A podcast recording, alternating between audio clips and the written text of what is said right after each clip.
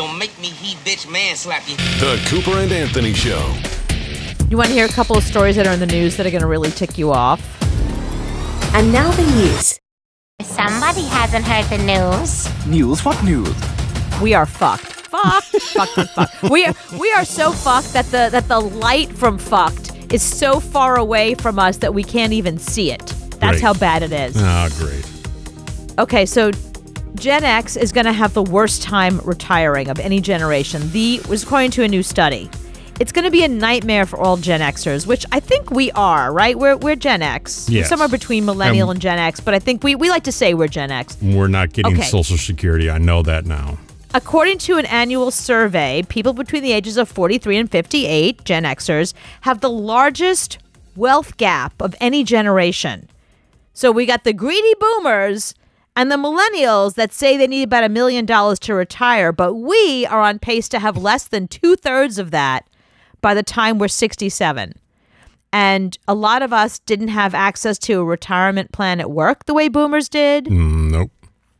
you know like you said we may or may not be getting social security we we made less money so even if we get social security it's going to be like something somebody pissing into a bucket and being like here take this bucket and pay your pay your rent with this Well, they say it's going to be gone by 2030, so why can't I get it now? Uh, no I, we put in yeah, don't take it out of my check then if I'm not going to get it. Stop taking it out of my check. Figure it out. right yeah so i don't know what kind of retirement plan I- you have but have you you know what my new retirement plan is? Have you seen these prisons in denmark? They're gorgeous. They're these beautiful little apartments. My my retirement plan is now going to be to go to denmark and commit a crime just so i can go live in this gorgeous they have a food court. It's the most beautiful prison i've ever seen in my life. That is my new retirement plan I shit you not, my retirement plan is spending $2 a week every time I get gas to get a lottery ticket. That is my retirement plan. That's the only thing I, I got zero money in the bank. I got zero money in a 401. I got nothing. Well, you know, let me tell you something about lottery tickets that I thought was interesting. So there's an article this week in uh, on CNBC.com on their website, right? One of their journalists spent something crazy like two years with uh, uh, like tons of millionaires and billionaires, like interviewed people that have a lot of money, multimillionaires and billionaires, and found that there are a couple things they all have in common. And they, the article was the top five things they have in common. Number five on the list, they don't buy lottery tickets. No, that's just because they're stupid. I'm going to win the 300000 They're They're not stupid if they're win. multimillionaires. So, you know, there's somehow they're They not can stupid. spend the two dollars. It's only two bucks. It's not going to break you to spend two dollars every now and then to buy a lottery ticket. Well, every now and then, but there's people that that do that every day. So two dollars Yeah. a day adds up. Yeah, I do it once a week, maybe one, maybe twice a month. I do it.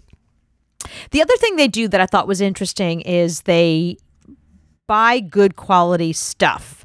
So mm-hmm. they don't they don't buy cheap clothing. They don't buy like a cheap couch at some you know regular couch store that you see advertised on television because those cheap couches break over time and you end up buying another one and then another one.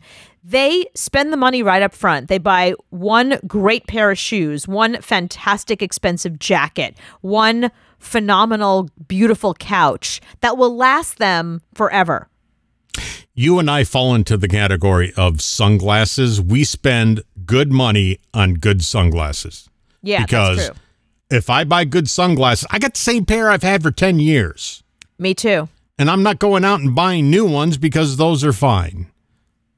I bought a very, very expensive pair of Gucci sunglasses when you and I mm-hmm. got our first big job together. Yep. My prize, my my prize, my like present to myself was that I went and I bought a very expensive pair of Gucci sunglasses. Those are my sunglasses. I wear them every day. That's my to to this day, and that was how many years ago? Yeah. I still wear those glasses every single day. Our first right, if I bonus, I cheap bought ones. I would have gone through them already. Our first bonus, I bought sunglasses. Those are the same ones I have. Yeah, exactly. See, so I so we we, we do behave like billionaires. Everything else, we throw caution to the wind. And here's the last story that I think is was interesting. That I wonder how you feel about this one.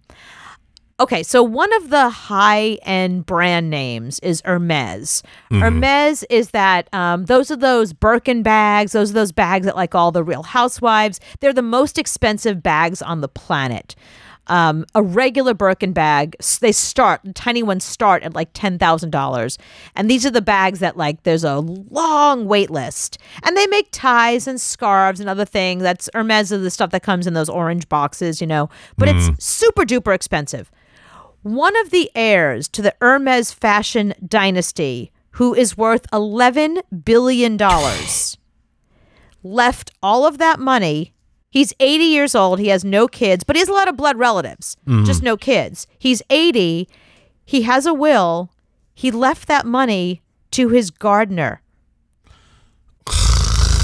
He's got Really? a 51 year old. He's got a 51 year old married gardener, and he just this has been his guy. They've been really close all these years. That's the person he feels the most comfortable with, and the family is once they heard that he was doing that, they they all hired lawyers. Do you know what he did? Hmm. Adopted the 51 year old gardener, eh? making him his legal legal son. At least it wasn't to his cat. you, you hate when you hear those people that leave a gazillion dollars to a poodle. Well, a poodle's different than a cat. Please. The the cats live longer than the poodle, so at least it's somebody. It's a human being, so I don't have a problem with that. The poodle would appreciate it more than the cat would. Cat don't care. right? The cat don't care. The poodle will be like, well, you know, you thought of me at least. I think of you all the time. But yeah, he left it to a human being that was not a family member. So That's crazy.